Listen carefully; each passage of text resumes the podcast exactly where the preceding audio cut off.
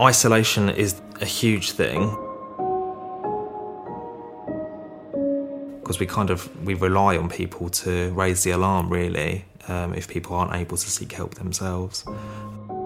But if they're isolated, they're not able to see loved ones.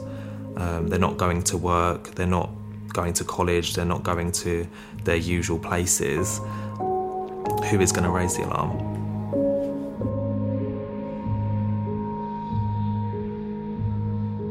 So, I'm Dean Williams. I'm a mental health nurse that works in liaison psychiatry in Acute General Hospital in Portsmouth.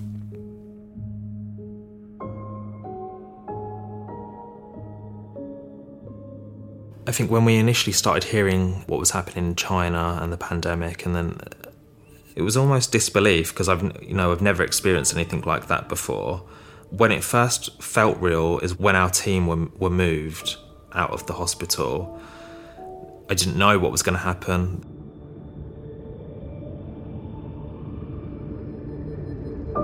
There were talks that, in kind of the worst case scenario, that mental health teams was kind of ceased to function and we'd be called into other areas to support people who were presenting with COVID. You know, we we heard and read the stories about um, what had happened in Italy.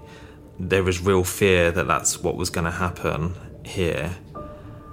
Yeah, and along with that fear that there would be a huge number of people who might take their life that was that was kind of the, the biggest fear for us as well. People not being able to get mental health support and having no other option.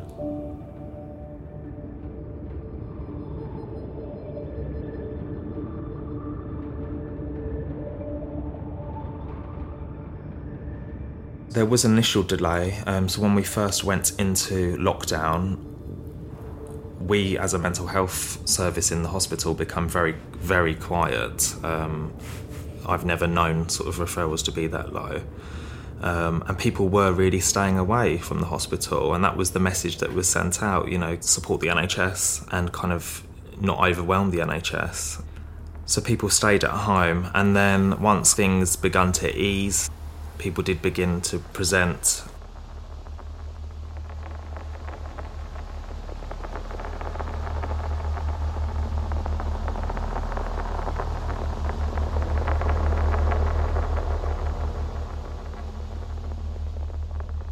at the moment.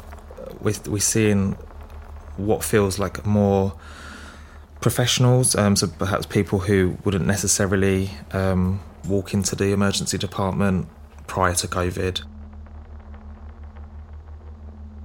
Um, one example is a lady who was in her 30s, a professional, she was a solicitor, and with no previous mental health history known. Um, her family brought her in. She believed that her family had been killed and the people that were around her were imposters. Um, and that was really distressing for her and really distressing for the family. Um, and she was being quite aggressive because of those delusions.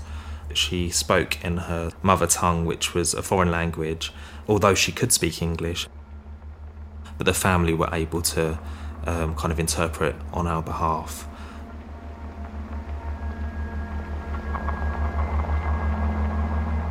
So, psychosis, kind of in in, um, in a nutshell, is a kind of kind of break from reality, really. Hallucinations, um, auditory, visual, essentially experiences that feel very real but ultimately aren't real. Paranoid thoughts, people feeling that they're being watched or that there's conspiracies against them. Um, and some people have insight into those, and some people kind of are, are too unwell to, to realise that, that what they're experiencing isn't real. It can be very scary.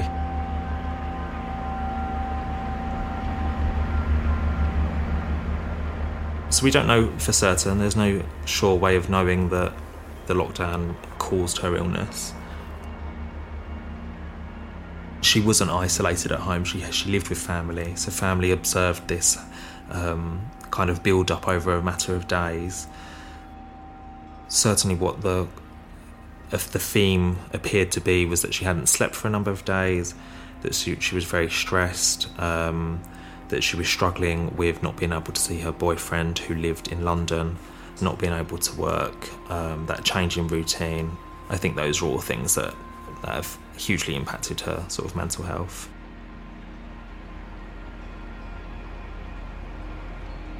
We do seem to be seeing a, um, an increase in people who have very severe, serious sort of psychotic symptoms, um, which was quite uncommon before COVID, I would say. I mean, we would see those people, um, but it was it was relatively rare.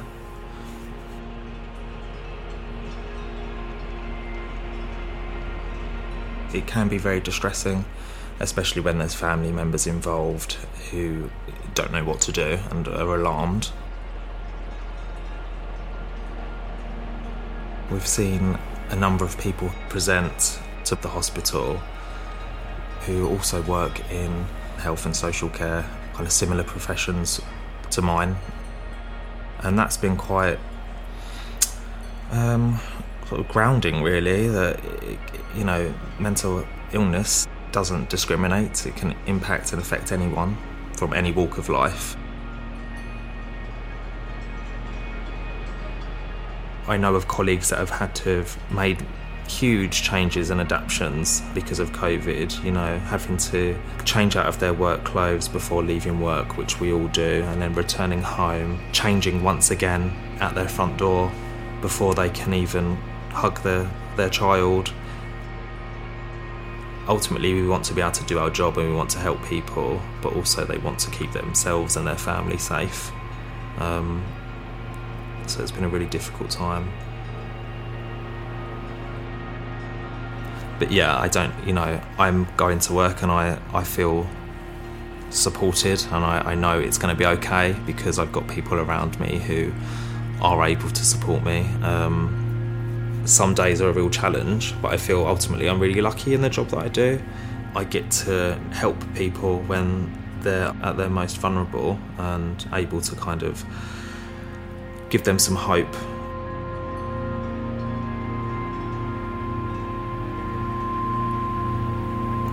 I'm quite a um, what's the word? Inquisitive person. So I will like walk down streets that I don't know to see what's down there, you know, see what the houses look like and things like that. So that's been something that I've kind of been doing, you know, for my own well-being. It was really important for me just to get out and even if I didn't have anywhere particularly where I was going, but just getting out and walking